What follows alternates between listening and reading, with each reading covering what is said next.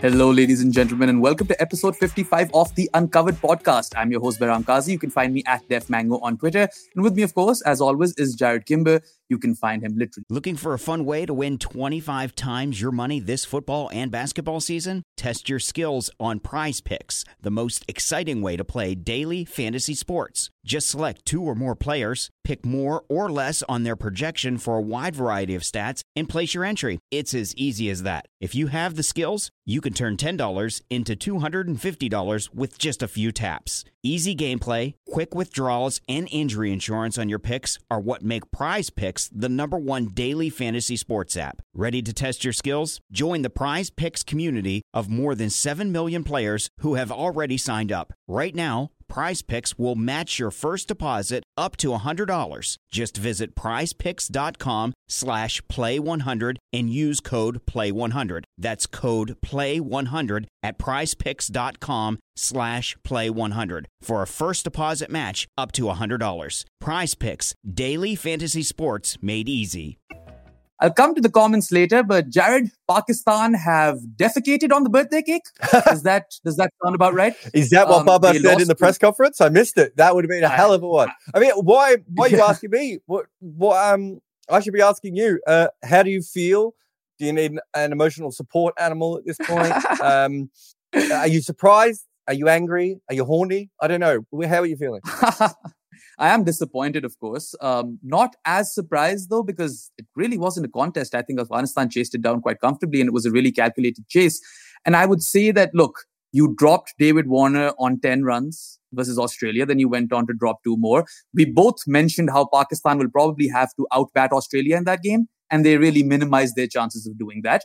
Then come Afghanistan, I think they batted really well. I think 282 was enough on this surface but it was really, really poor bowling in both games. They served up pie after pie after pie, too much width on offer, or they'd be straying down leg.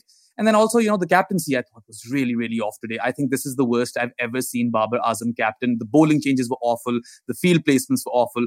Athers in the com box was pleading for a, a long on or long on and long off to come up, right? It was really bad. And when the ball was reversing, Babar continued with the spinners when he didn't have much runs to defend. He did not bring back his pacers, which was, you know, quite bad. And, and the fielding, forget the drop catches today, the ground fielding was really, really bad, right? I don't know which one of these factors is the biggest contributing factor, but all three of them combined have really resulted in Pakistan winning only two out of five and losing to Afghanistan for the first time ever in ODI cricket. I think Iftikhar's been playing really well. Mm-hmm.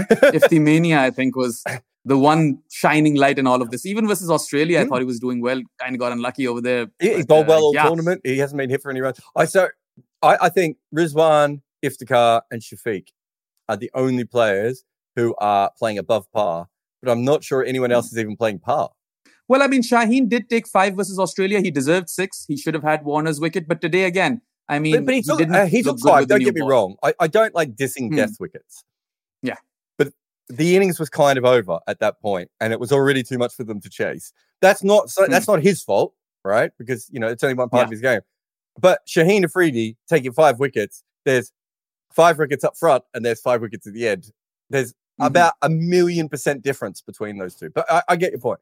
Um, I just yeah, think, no, absolutely. I just think there. I, I mean, I don't know the Bubba stuff. I get. Um, I don't think that's why Pakistan is two and three, right?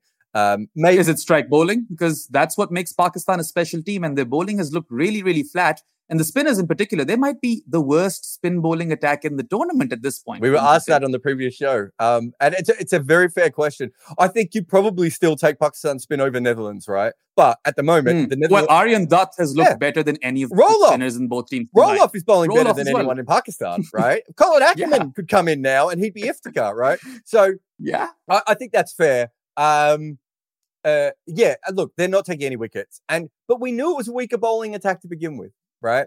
When the mm. ball hasn't swung early on, and Hassan Ali hasn't got wickets with the wobble ball, and and Haris Rauf hasn't got any wickets later on. Where do they turn? They don't have anyone else who can take wickets in this side, right? You know, they mm. brought the leggy in for two games, Usama Mir, and he's basically me. All right, he's going at eight and over at this point. Yeah, slightly taller than me, uh, bit of action. Yeah, but mm. he's bowling like a you know, he's bowling like another every leg spinner they bring in bowls like a part timer, despite the fact they're all supposed to be functionally, uh, you know, first choice bowlers. I mean, to be honest, Jarrod, I think you would have got a hand at least on that David Warner catch, right? You might have dropped it, probably not, but you would have laid a hand on it. You know, I, I played in a game of cricket um, earlier this year, and the wicket keeper came up to me and said at one stage, "You realize you're diving too early every time," mm. and it was because in my mind, because I'm not used, I hadn't I played a lot of cricket since I broke my arm. So in my mind, I was like, I have to throw myself around the field and get used to it. But I was diving too early every time. I was reminded of that watching Imam-ul-Haq field at times today. I'm just like R- Rambo made a comment, right? He was like, he jumps over the ball every single time, and I thought that was hilarious. Um, yeah, look, uh, it's a bit like England, and maybe even like Australia after the first couple of games. Well, you look at it, and it's like, okay, everyone's moaning about Buttler and Babar. Douglas Jardine, MS Dhoni, Arjuna Ranatunga. You can pick your fantasy captain, Stephen Fleming, Jeremy Coney, mm. Martin Crowe. He's gone all New Zealand now. You can pick yeah. Eric Armstrong. You can pick whichever fantasy captain you want. If your bowlers keep bowling short outside off stump, if your spinner mm-hmm. all absolutely terrible, and if your batting lineup isn't quite making up for all those other things, so batting above and beyond what you need them to do, what's mm. the hmm. captain supposed to do? That's not dissing Athers. There are times when he could have brought the field in and, and everything else. If he brought mid on and mid off up, though, they would have just dropped the catch and thrown the ball back over the head, right? Like you have to be realistic with these things. England and and Pakistan are not losing because of captaincy. Who the hell thinks mm. that? It's because they're playing shit. They should stop playing shit. yeah, well, you wouldn't want to swap places with Morne Morkel right about now, right? Because that was a perfectly fine looking bowling attack, and now a lot of fingers will be pointed towards him, and probably wrongly because yeah. he's barely been in the job, right? Well, Hassan Ali, in, what two weeks? They probably took a chance on Hassan Ali. If you look at his figures, like, I don't think he should have been picked. I'd love to talk. Mm-hmm. I'd love to talk to the, the, the, selection committee about this, but I don't think he should have been picked. I think he was picked a little bit because they trusted him because he's Hassan Ali, which is fine. Mm-hmm. I get it. Shaheen is clearly not up to scratch.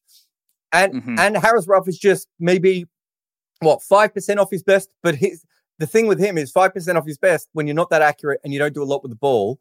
If the ball's not reversing as, as much, I know there's little bits at times, but mm-hmm. if it's not reversing as much, he's not bowling a slow ball. Um, I don't know where he goes as a bowler. Uh, I, I don't think he was horrendous today, but I think that good batters waited for bad balls and they hit them, and he gave them enough. Yeah, well, I mean, Australia took him for what 47 runs in his first three overs. He came back at the death. He's a really, really good death bowler. You know, he took three for 24 in the last four overs. But look, if we look at Pakistan's batting, of course, the bowling has been abject. There are no two ways about it. They've been wayward, erratic, all of that stuff. But if you look at their batters, Babar was having a stinker, but he's got a couple of 50s now, hasn't been able to cash in proper. Imam reached what 70 odd versus Australia, couldn't cash in. Abdullah Shafiq, after that turn versus Sri Lanka, has continued to look mm-hmm. good. He's crossed 50 a couple of times. But again, he hasn't gotten that big score. And Pakistan now are in a position where even to stand a chance of qualification for the semifinals, they will have to win four out of their remaining four games, which are against really, really good teams, barring you'd say maybe Bangladesh. So Pakistan, I would favor them in that cup. Did they have less? So when points? it comes down, are they in a worse position than they were in '92? They're probably in a similar position because was, in '92 also they needed to yeah. win everything and also depend on other games. Was, right now, maybe rain, they just need to in uh, England yeah. game. So it's yeah, it's it's yeah. interesting. Yeah, yeah. I mean, I think Pakistan right now, if they win those four games, which I don't think they can, they will probably you know, it'll put them in good stead. But yeah, I mean, South Africa's playing great, New Zealand's playing great. And I just feel like it'll come down to the batters scoring big. All of these guys who are getting starts in 50s, they just need to go on and get to three figures. And the only way Pakistan remain alive in this World Cup is via their batting. And that is looking woeful, isn't well, it? Well, their batting is weaker now than it was at the start of the tournament mm. because they've had to drop yeah. a batter because their bowls are so bad. So we're saying their batters mm. have to play even better. But we're also saying you're going to have to do it with one less uh, batting option in the side. So hmm. ha- how are they? How are they supposed to be able to do any of this? Right? Oh, I, am just going to put a hypothetical to you, and you can finish Pakistan so you don't break into tears here. But hmm. if I said to you coming in that Pakistan would uh, break the record for the highest chase in World Cups, and after hmm. five games would be above England on the points table, you would have been pretty happy, though. Yeah, I would be ecstatic. And you're not uh, happy. I mean, you're not happy at all. I mean, I literally said that they defecated on the birthday cake, and that's funny because they're all, they're always cutting cake, right? That's the Pakistan thing. That's the Pakistan way. Screw scoring rates and everything. But anyway, let's talk about Afghanistan, right? Mm-hmm. They've slayed yet another giant in this World Cup after England. And this time, their top four batters, all of them yeah. stood up. They all got runs, all pretty much crossed 50, other than Hashmatullah, I think, who was unbeaten on 48. Plus, Noor Ahmed, World Cup debut. They go in with four spinners on a Chennai surface. Love that. Noor takes three for 49 and was one of their best players. And Afghanistan dominated this game. They were dominating huge chunks of this game, and Pakistan was only up for like brief periods. Mm. And even though their catching let them down versus New Zealand, which I thought had they caught three of those five catches, they would have fared better. I do feel like this might just be a watershed moment for Afghanistan cricket because you need those wins to look back to, which inspires future generations. Yeah, I mean, I I see what you're saying. I would go a completely different direction, and what I would say is mm. that essentially what we have with um, what we have with Afghanistan is that their batting showed maturity in a way that we haven't really seen in a World Cup against a good team, and that mm. their top four functioned the way that a top four should function. I mean, it functioned better, of course, because they mm. played so well, but essentially, one guy went quite hard, put pressure on the bowlers. The other three batted um, they're you know um, just smartly in the situation as as was needed at any one stage. So the inspiring thing is I don't think Pakistan, um, Pakistan, they're terrible. I don't think Afghanistan need inspiring, right? I think what they need is a top four that can make runs, right? Hmm. And I think what we saw today was hopefully the the um the system that will go forward of yeah, okay, we have multiple batters. Um, these guys can make big runs. They can put pressure on good um, bowling attacks, and uh, we can also chase. It, it was the 17th highest chase in World Cup history, mm. and 282 doesn't seem like a big chase, but if you're Afghanistan, it was also it was also their highest chase in an ODI ever, and Pakistan had never conceded more runs in the second innings. Oh well, had never lost a game in the World Cup in which they had scored at least 275. So those yeah. are big things. Exactly. And look, we know there are caveats there and, and all sorts of things of how uh, how Pakistan played and, and everything else. But when it when you come down to it, it was an absolutely fantastic performance. So for me, it's not about inspiring what they did is how you win games in World Cups against good teams hmm. consistently. It's not a one-off. Yeah. If you look back to the England game, there's an element of fluke in that. Not not not fluke as in they didn't deserve the win, but as in how do you hmm. replicate that? Gurbaz goes nuts, and then yeah. uh, one batter stays with the tail, and the tail go nuts. Like, how, hmm. like put that up on the board, right? Like you can't do that. Put this one up on the board. We're going to pick an extra spinner on a spin friendly wicket. We're going to come up with good plans for each of the bowlers, uh, sorry, for each of the Pakistani batters. We're going to try and keep them to par or slightly below par. And then our and then our attacking batter is going to go out and put some pressure on them, and everyone else is going to bat to their strength as deep as possible. You can plan that. That that is that is a good way of winning cricket games, and that's the difference between the England one, which is more like an associate win, and this one, which hmm. is more like a top level. One day we can make the semi-finals win. Not now, but and it was you know, one yeah, one day, and it was pending. You know, they had come close versus Pakistan so many times. So I think Afghanistan definitely deserved this. And uh, yeah, congratulations to any Afghan people who are watching this. I'll just take a quick look at the comments before we can go on our first break. Pratik Jha says, Hi, Behram. I am not the guy who calls you that guy. Well, I love that guy as well. And uh, Tuhin Subranath says, Just here to see Behram cry. Well, hate to disappoint you, Tuhin. Uh, I'm doing completely fine. And then Triple Szechuan Fried Rice says, Hello, Behram and J Rod, sending love to both. Love right back at you. And yeah, this is a good time to take a break. We'll be back with more cricketing stuff. Uh, yeah, you're watching Uncovered with Behram and Jarrod, and we'll catch you after this break. Looking for a cricket game that makes you the captain, coach, selector, and I don't know, director of cricket? You can do all of that on Wicket Cricket Manager. Let you control every aspect of the game. Show off your cricket expertise as you navigate through thrilling matches. Buy, sell, and train players to build a team worthy of victory for Wicket Cricket Manager.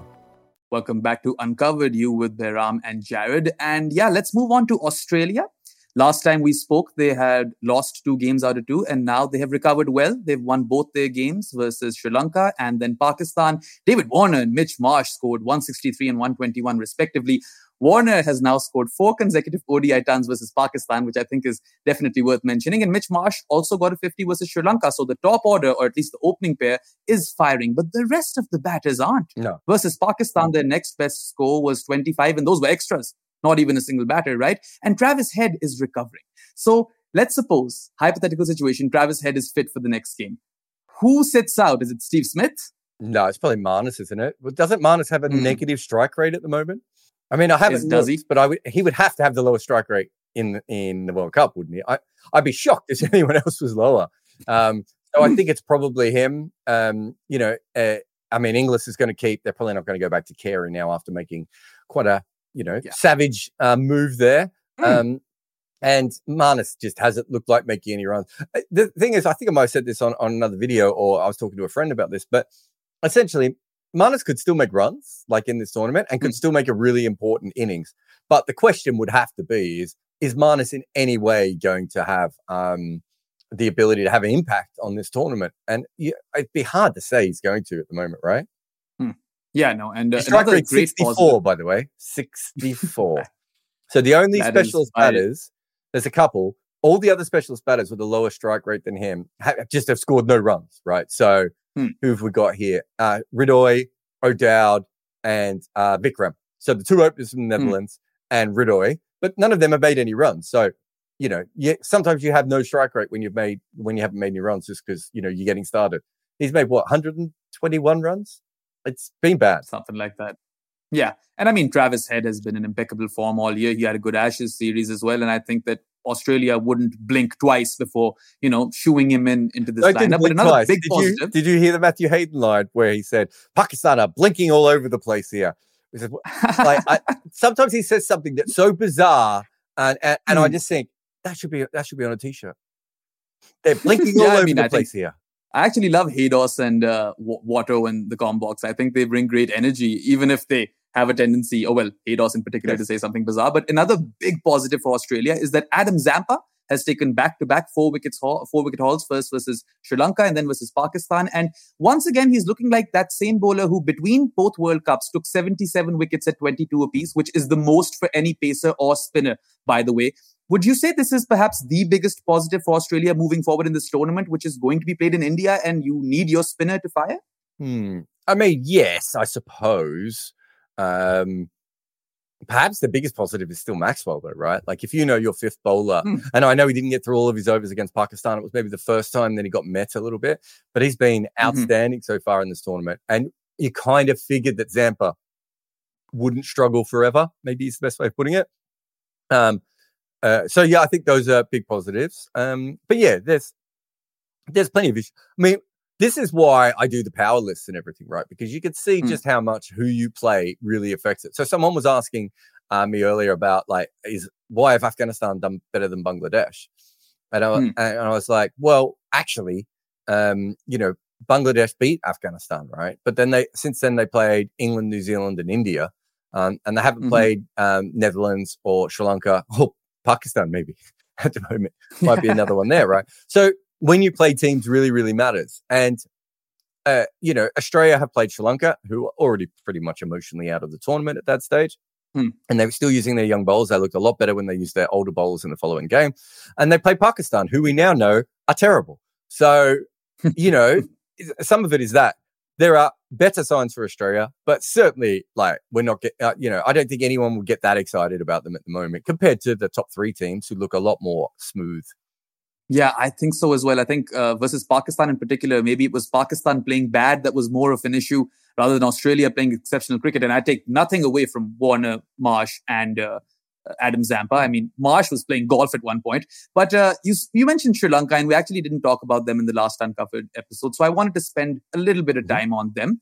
Look, they finally won a game versus the Netherlands, and their batters have performed well in patches. Nisanka, the opener, he's gotten 50 quite regularly this tournament. Kusal Perera got 78 versus Australia. They had a great opening partnership going. And the other Kusal, also Kusal Mendis, he's done fairly well as well. I mean, he got some big scores. And Sadeera Samarawickrama has, you know, risen up, scored another unbeaten 91 versus the Netherlands. That was a match-winning effort. Dilshan Madhushanka is having uh, silently having a really, good tournament. He's he's taken seven wickets in the last two games, and Kasun Rajitha as well took four versus the Netherlands. Now Sri Lanka have lost four out of five or three out of four, something like that. They just it doesn't seem like they'll make the semi-finals. But let's talk about 2027 if we have that World Cup. By the way, we never know. Um, Just a shout out for us. team- We said that this was going to Yeah. happen beforehand. And if you look at the comments of Yeah, some of those, everyone was like, What are you talking about? It's like, well, Yeah. there's a reason I made that video and we made that podcast. It's because I, I told you flat out, this is going to happen. They're already starting to talk about this. Yeah, and uh, you know, just the fact that I mean, KSR also deserves a shout out. I think. Oh yeah, came up with it. He, well, he's the reason Yeah. I asked the question. So he was de- definitely Yeah. on it. Um, uh, I think his stuff was more from the broadside uh, broadcasters. I was Mhm. more shocked at the ICC, but that's inside baseball. No one cares. yeah, go watch that podcast if you guys are interested in whether or not ODIs will survive. But what I was wanting to ask you is that do you see the Sri Lankan team because they're all either in their early twenties or late twenties? Do you see them being a threat in 2027 if 2027 happens? I don't know if I have the bandwidth to think about it at the next tournament, being that we may never finish this one, um, Mm. and that it may not go ahead anyway. But yeah, look, I, I there's a T20 World Cup coming up. A lot of their younger players have gone in. I think Estelle put a tweet out once with the, the average age of the Sri Lankan team. You know, the core members of the Sri Lankan team is incredibly young. And a lot of these players are Mm. quite well ex- experienced. You know, Pathirana and um, are not, right? But a lot of those other Yeah. players are very experienced and, you know, have, have played a lot of cricket and everything else. So I think from that that side of things, what I would what I would say is that it doesn't matter if it's even in a year's time or in two years' time or Hmm. you know, 2028 um, Olympics if they make it. Um, I, I think there'll be a better team going forward. There's something there. There's a lot of interesting players there that I like, lots of interesting pieces. Their batting seems to be maturing very quickly. I do think we maybe overrated their batting at the start of the tournament, being that we now know they were on probably the two best batting surfaces of all time. But even so, they still made the runs. Um, and we still know that without their two two of their five best bowlers, they're young. They're an interesting team. Uh, I, I'm I I think there's still some holes within their cricket a little bit going forward. Mhm. But you know, Hasaranga, Theekshana, um, uh, Wellalage, and then you've got Madhushanka, Pathirana, uh, Chameera if he ever gets fit. Um, there's other seamers as well, and then you've got this top order sort of, you know, finally Kusal uh, Mendis is, you know, uh, maturing, and uh, Sadawikrama, and all the. You, you- you- we're putting together a lot of names there of players who maybe aren't quite ready now, you could see them, and you're just like, well, there's something come going on with these guys. How will they be in the next World Cup? How will they be even in Test cricket over the next couple of years? It, it seems a lot more exciting than they, um, you know, the omni shambles that they were not that long ago. Yeah, no, I think they definitely look a better team ever since, you know, the downfall post Sanga and Mahela. Just gonna uh, give some shout outs to the people who are watching. Atul Lekshman is here. Ahmed Hussain Chishti from All Rounders Den is here. So shout out to you. Shitij Kumar. And also we've got Embers Assembling who has a super chat, Jarrod. So you could bring that up. You can start talking it, and I will bring it up. All right. So Embers Assembling says, How is cricket rivalry with Afghanistan seen in Pakistan? Well, you're talking to a Pakistani Canadian who doesn't agree with 95% of Pakistan, right? My views would get me slaughtered over here. But anyway, actually, I'll take that back. That got kind of dark. But um, yeah. yeah, no, that definitely got dark. Look, uh, Afghanistan and Pakistan have had geopolitical tension, so a lot of people do care about this on either side of the border. I think Afghanistan cares about it more Yeah. because It's always Pakistan is that's the- little brother, big yeah. brother thing, isn't it? it's always that sort of thing. Pakistan does not like to lose versus Afghanistan, and there's been some trouble troubles with respect to fans in these games. was so a- there is a bit of bad blood. Was there a game where the fans fought? I can't even remember where that was. Yeah, that was 2019 Headingley, and I was in the ground. I didn't fight with anyone, though. I I was uh, having fun, Um, but it, I didn't uh, experience any of that. But look, uh, for a lot of people, it does mean a lot in Pakistan, and I'm sure in Afghanistan, this is their biggest day ever in cricket history. Yeah. But why shouldn't it be? You know, I, think this is their biggest win, isn't it? it. Like, as in emotionally, just because. Yes, I mean, for those who don't know the full story, a lot of these Afghanistani players, especially the older ones, trained in Pakistan, and they still train Yeah. with Pakistan and and everything. And you know, um, the old wicketkeeper, the um, uh, he wanted to play for Pakistan,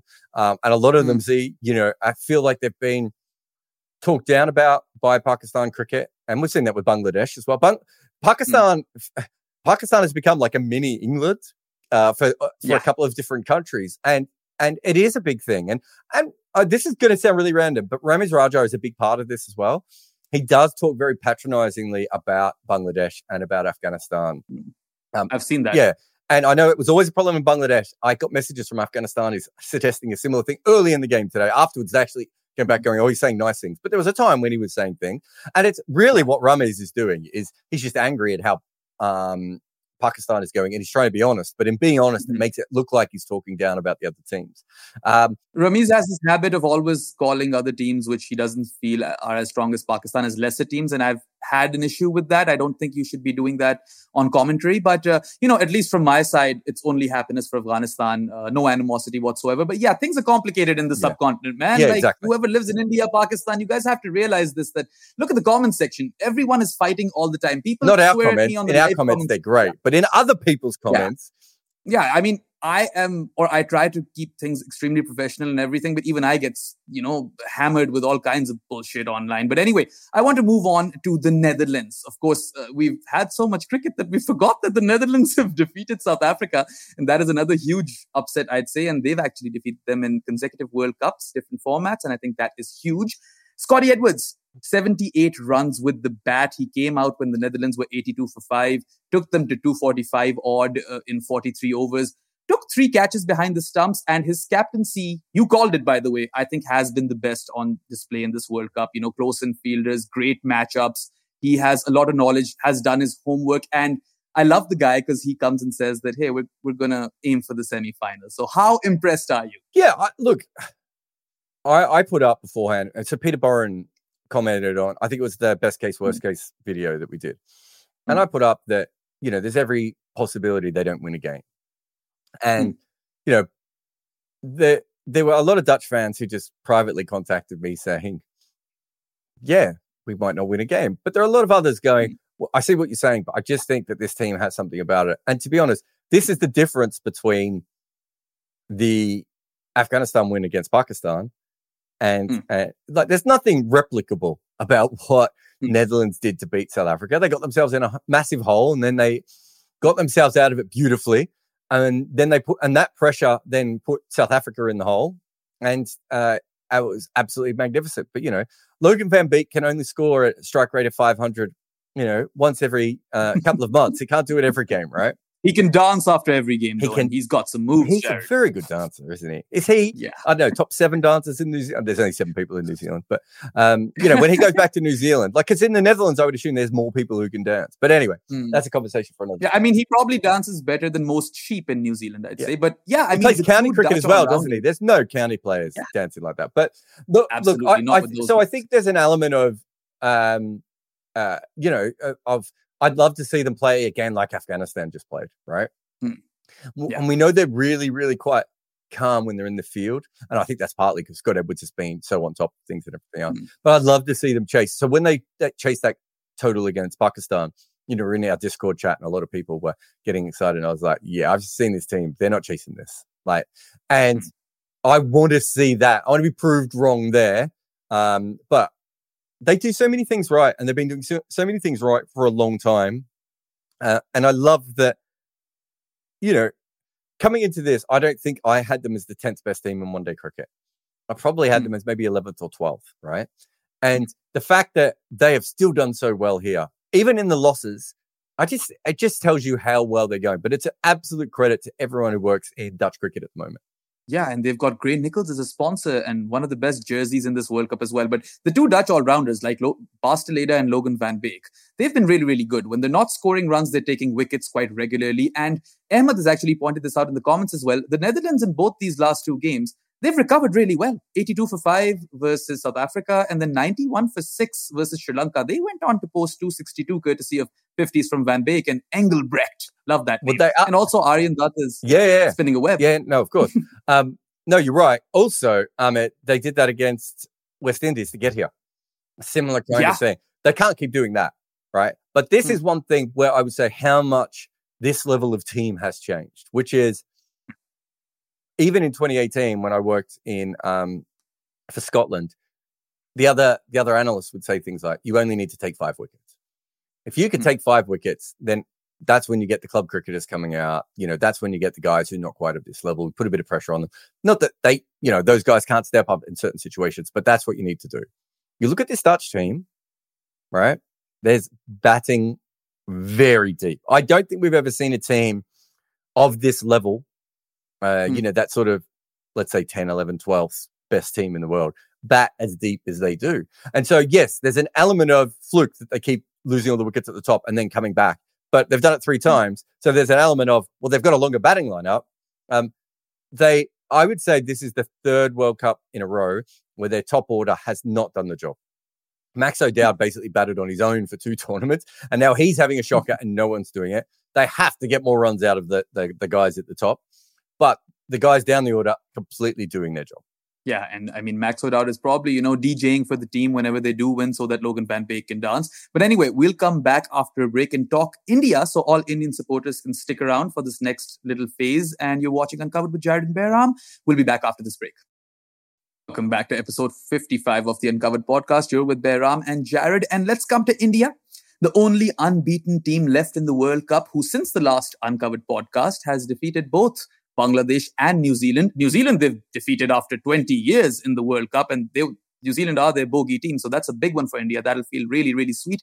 And well, Virat Kohli nearly scored back to back hundreds and in match winning causes. So Kohli is back. The king is reigning once again. And even without Hardik Pandya, India looked completely fine. They're still the team to beat. And that is phenomenal.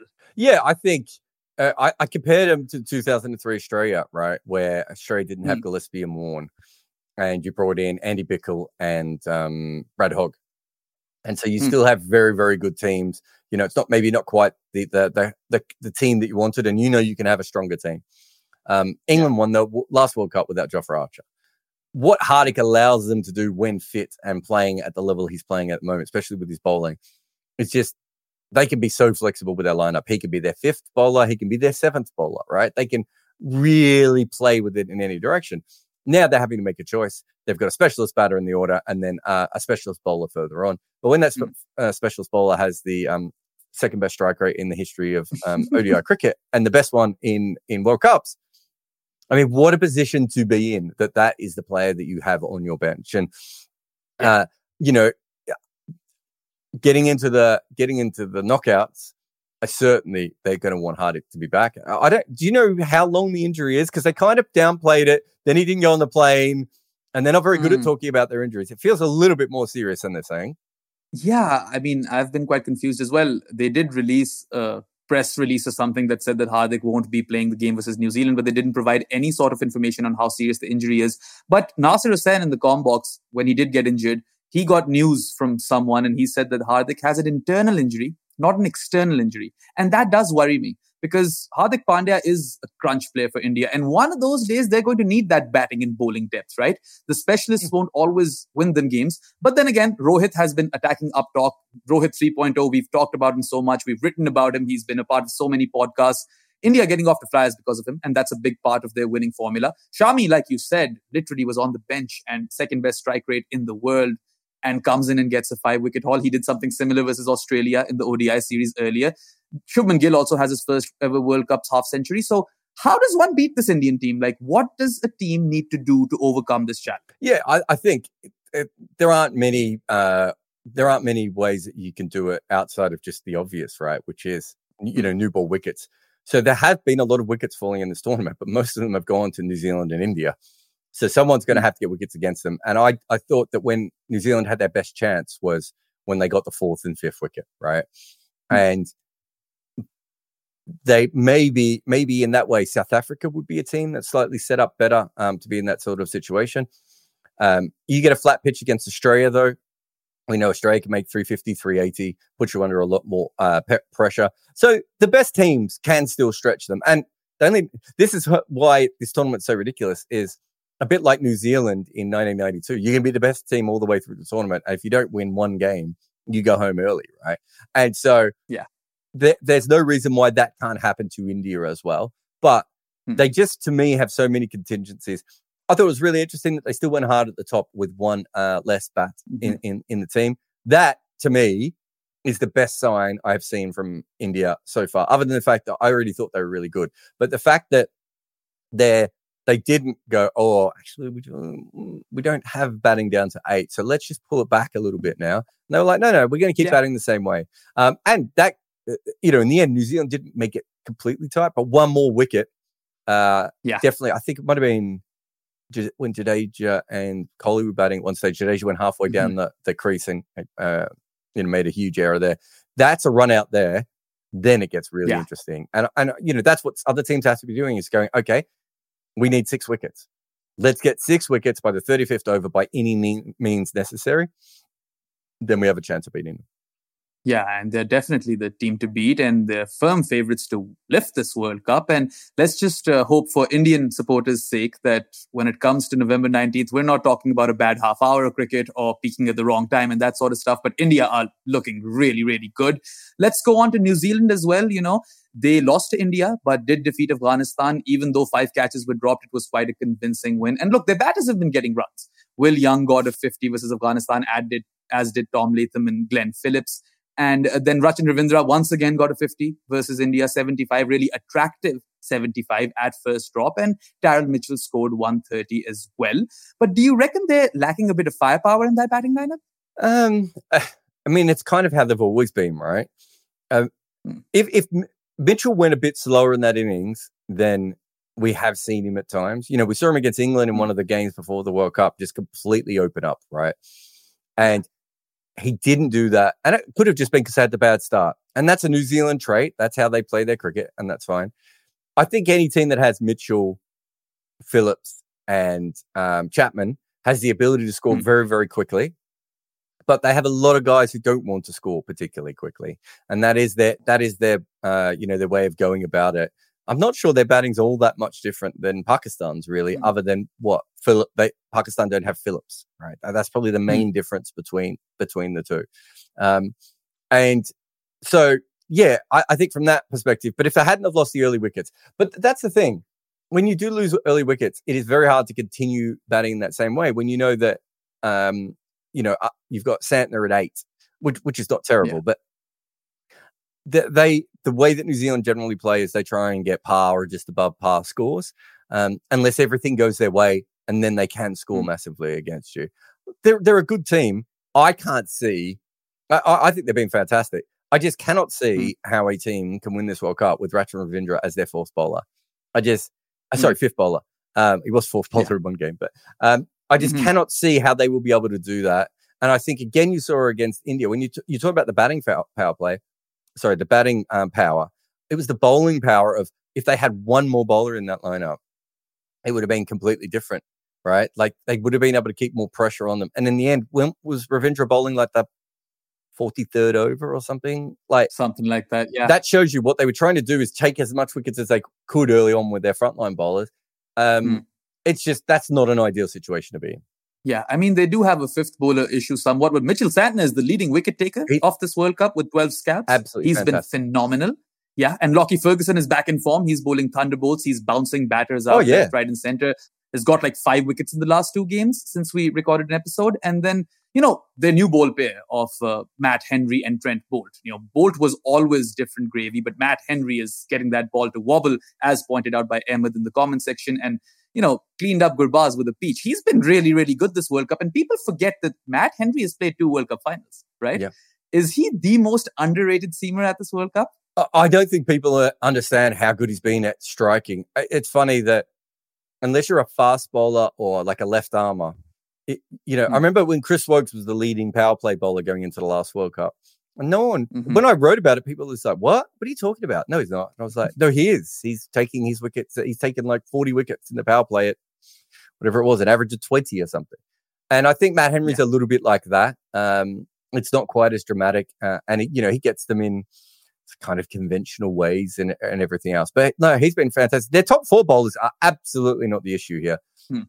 I expect some regression from Santner just because he's been so good at the start of the tournament um, that it would be very hard for him to keep up this level of being good. But if he does, that's Yeah. incredible. Lockie started terribly and is already great. Boult hasn't taken many wickets yet. What's Boult Mhm. got? Five or six wickets? Something like that. And Rohit smacked a six off a knuckleball, which would dent his confidence. Well, right? the, well, other thing I would say is I reckon most of his wickets are from the knuckleball. So what happens if he? Hmm. I would say what happens if he can get the ball to swing, but it doesn't seem like anyone can get it to swing in this tournament at the moment. But if he can get it Yeah. to swing, that makes it more interesting. If all four of their frontline bowlers are f- firing, that's more of the Australian model than at that stage, isn't it? Um, and Yeah. if Santner can be economical and take wickets, and he kind of has to do both because you know Rachin and Phillips, well, Phillips cannot continue to take wickets the way he has, and Rachin cannot be either, right? Um, he kind of has to make up for that. it's it's risky, but it's still possible. Yeah, yeah, no, definitely. And before we go on a break, I just really need to talk to you about this. Please. Talk to me about Daryl Mitchell's sweat. And also the fact that Simon Strike Rate Doull, who I love, by the way, has called him out. Hey, look, he sweats a lot. Um, Mm. did you, I remember still getting attacked by that guy. Uh, so I, I tweeted a joke going, uh, Mm. Daryl Mitchell is sweating more in Cardiff than I've ever seen a human sweat. He's going to have fun in the World Cup in India. And this guy was going back. I, th- I think you find that India is not even that hot at this time of year. And I was like, well, it is compared to Cardiff. um, interesting enough, he sweats, but he doesn't cramp.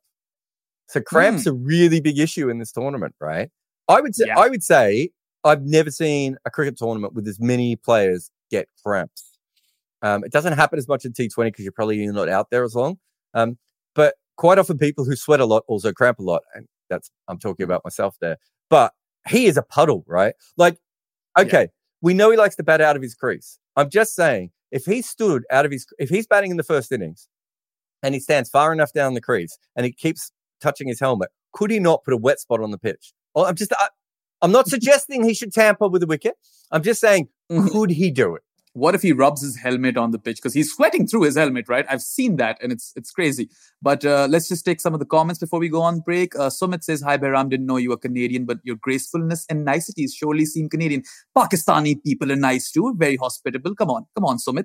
And then Ahmed is asking a lot of questions. Ahmed, i'm trying to entertain all of them but uh, yeah if you really want one answered there's a super chat option and that goes out to everybody. Your question will be taken 100% if you do send us a super chat. But uh, yeah that's it for New Zealand and India. We've got a bunch of other teams to talk about. So we'll come back after this break to talk about them. You're watching Uncovered with Jarrod and Behram. See you after this break. This video is brought to you by Wicket Cricket Manager, the game that makes me scream at my phone. Welcome back to episode 55 of the Uncovered podcast. You're with Behram and Jarrod. And Sandhya Das is in the comments saying hi. So hello to you, Sandhya. Now, let's come to South Africa. Now, they're an extremely funny team, aren't they? Who, after losing to the Netherlands, they humiliated England. And Heinrich Klaassen scored 109 of 67 balls on one leg because he really was having a tough time out there. Marco Jansen at number seven has been a Fantastic. revelation, 75 of 42. And I know CS, our colleague, will be chuffed about that. Rassie and Reza Hendricks got 50s as well. And uh, Gerald Coetzee. Am I saying that right? I think so because there was a tennis player called Amanda Coetzee. So I've said it that way. And then sometimes I get freaked out and I say Coetzee because I've heard people say it that way, but I think it's Coetzee. Yeah. Okay, I'm going to call him Coetzee because it's Nokia. It's easier that way. But he's been devastating with the ball as well. He's been uprooting stumps for fun. They'll surely make it to the semifinals, right? Oh, they'll make it to the semi-finals, won't they? Hmm. Are you suggesting they that's where they finish? I am suggesting that can they shit the bed from here on in the group stage? They could certainly shit the bed from here. Um, look, they because of here. Here's my issue. Group stage, I don't think. I'm not. I'm not saying they'll win every game, but I think they'll certainly get enough. If they get in that first semi-final, so, so I've got a theory, and I haven't backed it up 100, percent but that it is harder to Mm. chase in World Cups than it is in a normal game. And the reason being, in a normal game, you're just like, wow, we'll have a go. If we don't do it, we don't do it. That's fine." Um, and in a World Cup, it's like, oh my God, we have to chase this total. And so, you know, the tension just goes up massively. We know they're not a good chasing side. And the game that they lost, they were chasing. Um, odds are, I know, I know we found out recently that coin flip is not 50 50, but, um, you know, if chances are in one of those games, they are going to have to bat second. Hmm. That is my issue because I think it's much easier to bat with a shallow batting line. Even though Marco's been incredible, you can Mm. still see that they were quite nervous when they lost the five wickets at that 37 over mark against England. England did everything right except get that one last wicket, right? And if they'd done Yeah. that, it could have been absolute carnage.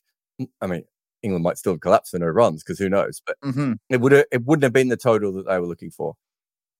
When you're batting second, everything changes, and it is very, very different. I think they might be at almost as good as India when they bat first. I think they might be almost as good as Pakistan when they bat second. yeah, well, there's a word that we won't take for South Africa, which a lot of people will start using if they are not able to chase some totals. But, yeah, but that- that- this is a perfect point. Let's say it happens, right? And they Hmm. and they do fail, and that's what everyone was saying. It's like, well, wait a minute, we knew that they were struggling with chases beforehand. That isn't choking. That is literally doing what you always do. All the flaws Yeah. throughout the history of South African cricket are always at, in their lineup. If you look at them, anyway yeah I mean, um, there's another really, really fascinating thing that's happened with South Africa, of course. Uh, Temba Bavuma was ill. Reza Hendricks came in, scored 85. Temba is South Africa's captain, who's uh, been a part of a few memes already. You know, him with the towel, him sleeping during the captain's talk. Look, I like Temba. I, I do not dislike Temba. I think ODI cricket is his format, but this is a precarious situation to say the least. What's his ODI batting average? It was 57 odd before the World Cup. I haven't checked it. Since. I think it's 50. What's Reza Hendricks' batting average? Reza Hendricks is probably averaging in the high 40s. isn't 30. it? Isn't it so? Oh, is it? It Is might 30? be slightly Oh, wow. higher after the innings the other day. Imagine South Africa of all teams dropping their captain, who's already dropped himself once in a World Cup. But imagine them dropping a captain who's averaging 50 for a guy who's averaging 30 uh, because of one innings. Like it, it But Temba's got terrible PR, hasn't he? He's got some of the worst PR, maybe worse than Adam Zampa. yeah. No, no, he does. And look, a lot of it is um yeah, 30.2, Reza Hendricks. I had to look it up to make sure I was right. Hmm. Um uh, no, he does. And a lot of it is racism. A lot of it is the Hmm. quota system and how it worked and, and everything else. I Yeah. think he's a natural ODI player. He hasn't been very good in this World Cup, but actually coming into this World Cup, I thought he could be a really important player because he's Hmm. incredibly fit. He's very good pl- against playing, uh, uh, very good playing spin, very good at strike rotating, all the things you want for an Asian uh, 50 over World Cup. He's very, he's an elite player at. He doesn't have some of the other elite skills. Look, I, Reza Hendricks is fantastic, but you just can't, I don't think you can make that change from a cricket point of view, from a captaincy point of view, from a politics point of view. Like I could go on and on and on.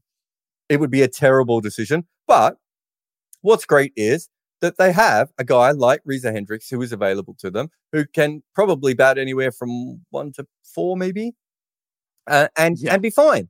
And and we saw the Will Young is another version of this. These are these are Hmm. happy about because I don't know. Temba comes back. He was only ill, right? So he comes back, and next game, uh, Heinrich Klaassen shatters his hamstring or something. You, and you have Hmm. changes. Um, they have the ability to be able to handle that, you know, as, as India did, um, you know, with Hardik. That's the position you want to be in. You don't want to be in the position like England where it's like, okay, so Reece Topley's out and we're going to pick Brydon Carse. Is Brydon Carse Hmm. playing the next game? Is he going to change England's World Cup hopes? No. And that was the team that had incredible depth, but they don't have incredible depth in that side of their cricket, right? Uh, Yeah. At the moment, you know, and Jofra's injured as well. So it is two frontline Mm. bowlers that they're missing there.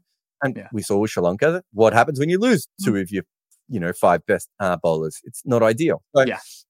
Uh, yeah, I can't see how Temba's not, um, not as long as he doesn't have the runs anymore. Well, as long as he has the right kind of runs, not the wrong kind of runs. Hmm. That's a diarrhea. That is also very, very in case anyone didn't get it, I want to make it very clear. yeah, well, Temba's also a terrific fielder, so he adds value over there as well. And uh, Arco in the comments has actually asked, why isn't Janneman Malan in the SA team?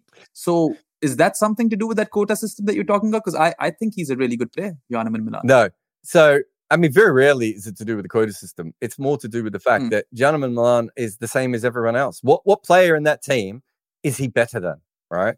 Everyone is of such a high level. Like I would say, the only thing I would say about Janneman is he is probably a better player um, uh, than Reza Hendricks in one day cricket so far. In and and he's a bit, but he is a bit younger. But Janneman Malan averages 48, but with a strike rate of 83.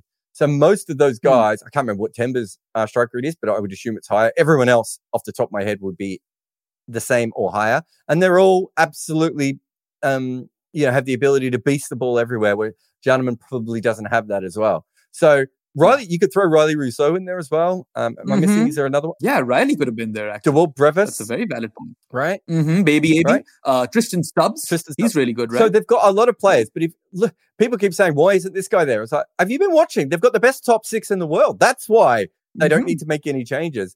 Uh, Temba Bavuma, I've said this from the start. They tried to get him to work in Test cricket. I think he's not quite good enough to be Hmm. a consistent Test player. He's probably a fringe Test player. They tried to get him in the T20 team. Man can hardly hit the ball off the square. He is born to be a one day player, and it took them forever. and finally gets in the one day team. And what does he do? Every one of those players is overperforming. They're all in their peak, right? They're Yeah. overperforming um, outside of perhaps Markram, who probably just Mhm. should be this good and has taken a long time to get there. But David Miller's in his career best form. Heinrich Klaassen's in his career best form. Rassie, four years ago, uh, was, you know, in the last World Cup, played well, but was nowhere near the player he is now. Quint de Kock looks Correct. like he's very, very good. Bavuma. Like, there's a reason those other guys aren't in the team is because these guys are incredible. Mhm. This is the best top six uh, in between the two um, World Cups. Now, India didn't always play their best lineup, so maybe India can push them a little bit Mhm. more. But, geez, this is an incredible lineup. Yeah, that top six plus a fit and firing Marco Jansen. If he keeps scoring runs, then South Africa have no problems as things stand. Uh, random question from Sandhya Das for you, Jarrod. Have you been to Byron Bay? I have been to Byron Bay. yes. All right, well, there you go, Sandhya. And Kiran There's a lot of weed in Byron Bay, a lot of hippies. All right, then maybe I'll go Yeah. someday. The hippies or for the weed? says Or both, probably both. both, of course. All happy vibes. Uh, Kiran Hariharan says, Behram, what do you think Shaheen is missing in this World Cup? I think he's not 100% Hmm. fit, and also he's not getting that ball to swing. We've spoken about Shaheen at the start of the episode, but so it's both. check I think, out. I think it is both. I think Yeah. yeah. maybe maybe not a, maybe a half a yard slower and it's not swinging. One of those comes back Hmm. and he'll still be really good. Yeah, yeah, absolutely. And I'm hoping things turn around for him. But uh, Sumit asks, should Rizwan replace Babar as Pakistan's next captain? We'll deal with that later. There'll be another uncovered podcast on that. It's not time for that yet. Um, anyway, let's move on to England. Of course, it's taken us a lot of time, but uh, I'm sure there are a lot of you know listeners and, and viewers who really want us to talk about England. Now, if Pakistan defecated on their birthday cake, England defecated on their birthday cake and ate it, right? Did England Does that sound fair? did England defecate on their legacy? Hmm. Do you know what's the funny? Baseball, not even baseball. This is the white ball, uh, you know, reset that they went through, and you know they've looked absolutely toothless in this World Cup. They dropped all of their all rounders versus South Africa, unless you count David Willey as an all rounder, and they brought back Sto- brought back Stokes, but got rid of Livingstone and not Harry Brook. Reece Topley, the one guy who was getting wickets for them, is out injured, and uh, commiserations to Reece and his dad. Because Don Topley was, you know, really, really animated in the stands, and Don Yeah, Topley's always really animated. well. Don Topley's Yeah, animated but- in every conversation that you can ever be involved with Don Topley. And Don Topley will be involved in every conversation ever. He's a chatty, chatty man. Um, yeah, Look, I think uh, me and Matt Roller did a podcast recently, and I I was a bit worried about their ages.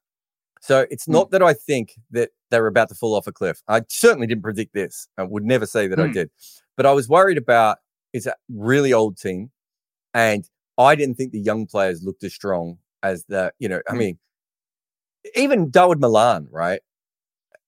he is, if you go back all the way through his career, just a really, really strong performer who probably, when he got to 28, 29, hit another level. But you look at some of these other players, you know, guys like Tom Banton, and Hmm. um, I'm trying to think of some of the other guys that have come in, and they just don't look as well rounded and as Hmm.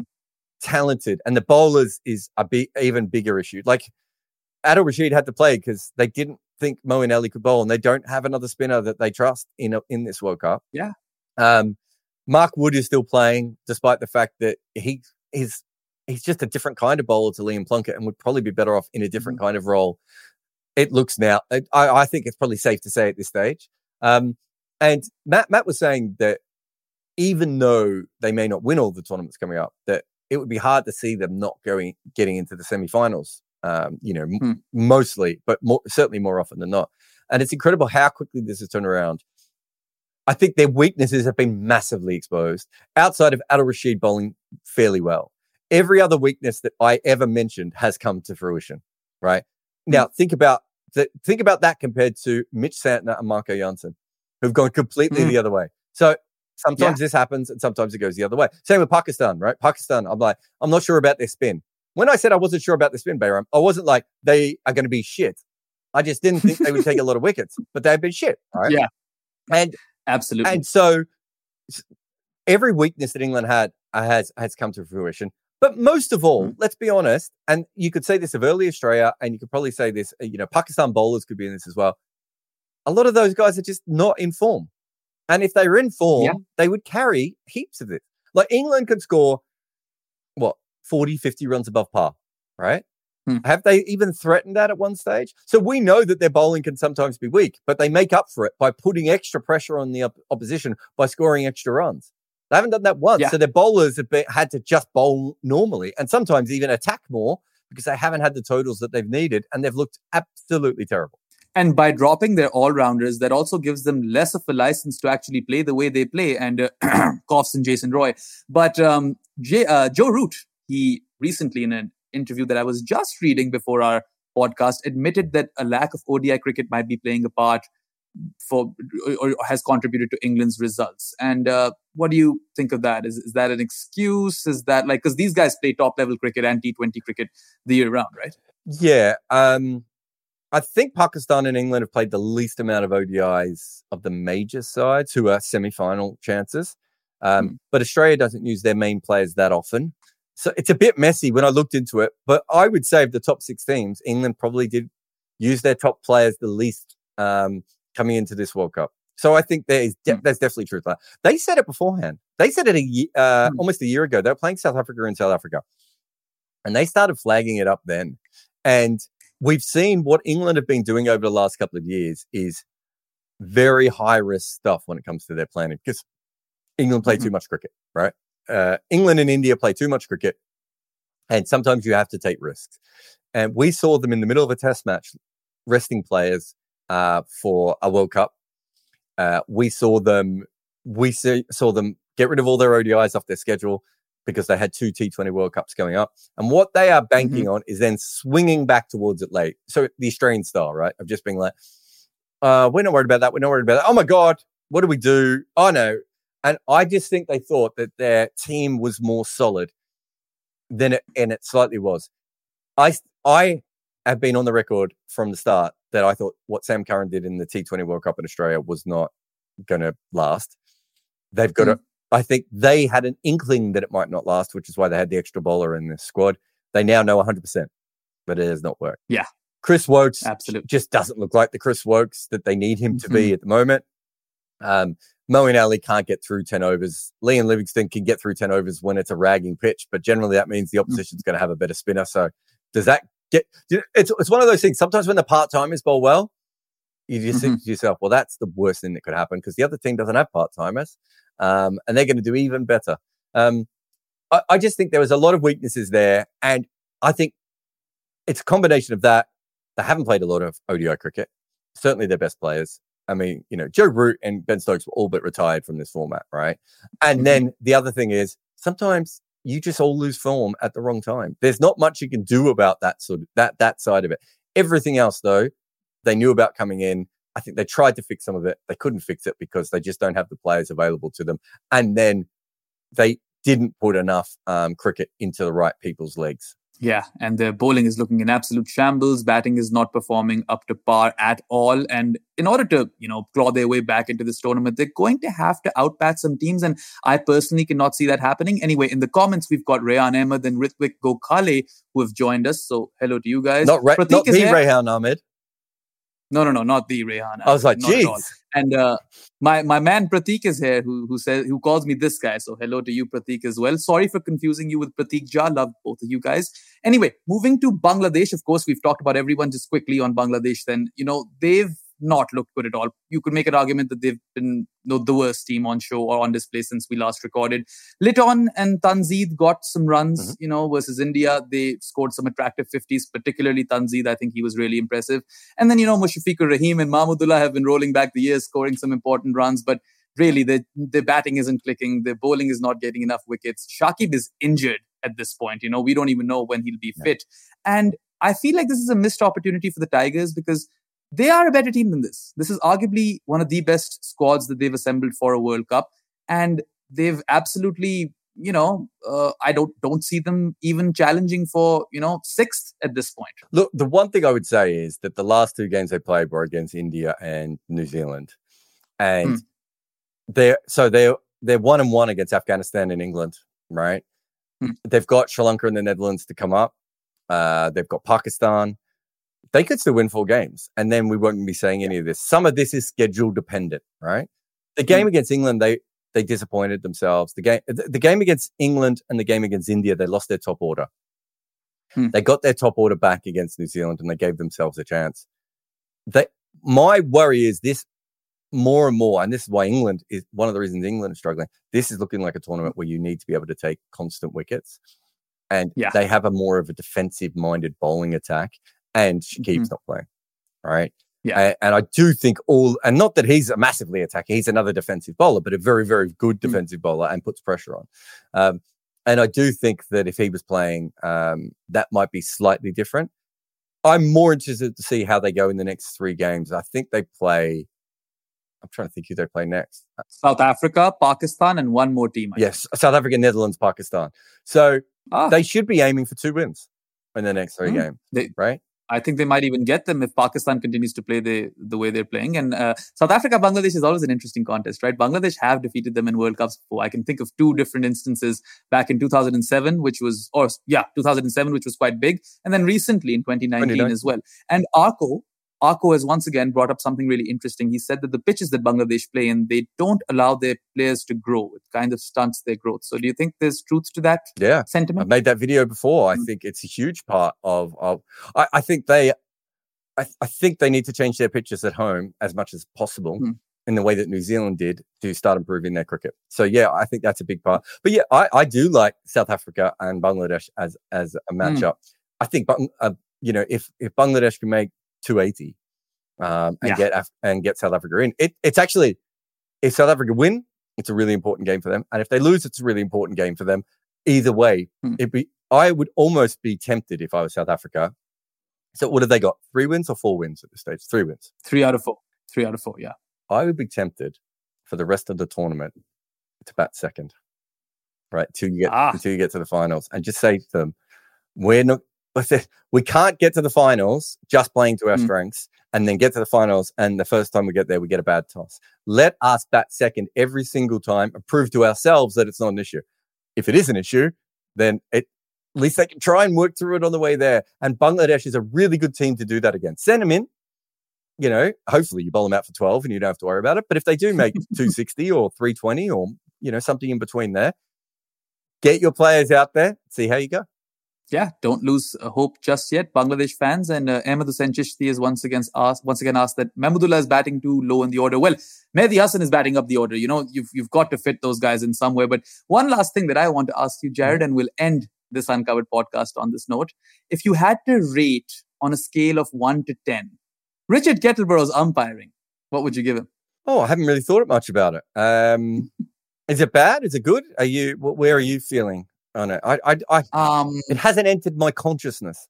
I mean, he's not Joel Wilson. I think Joel Wilson is the modern day Billy Doctrove. That's how bad he is. And David Warner would probably have a lot more to say than I do. But uh, yeah, I just don't think that was. Yeah, that that that was a wide in my books. I'm not sure what you think about it. Do you? Oh, okay, that one. Um, Hmm. I don't mind that because if a batter runs across his stumps, like Hmm. if if if Virat was in his normal position and hits his pad, and I I Hmm. I don't I don't mind that. I mean, I've never thought of Kettleborough as an elite. Um, oh, well, they're all elite umpires, Mhm. but I've never heard, Yeah. thought of him as that top tier umpire. And I've never thought of him as that Joel Wilson, Rod Tucker umpire, where I'm just like, how did you end up on this panel?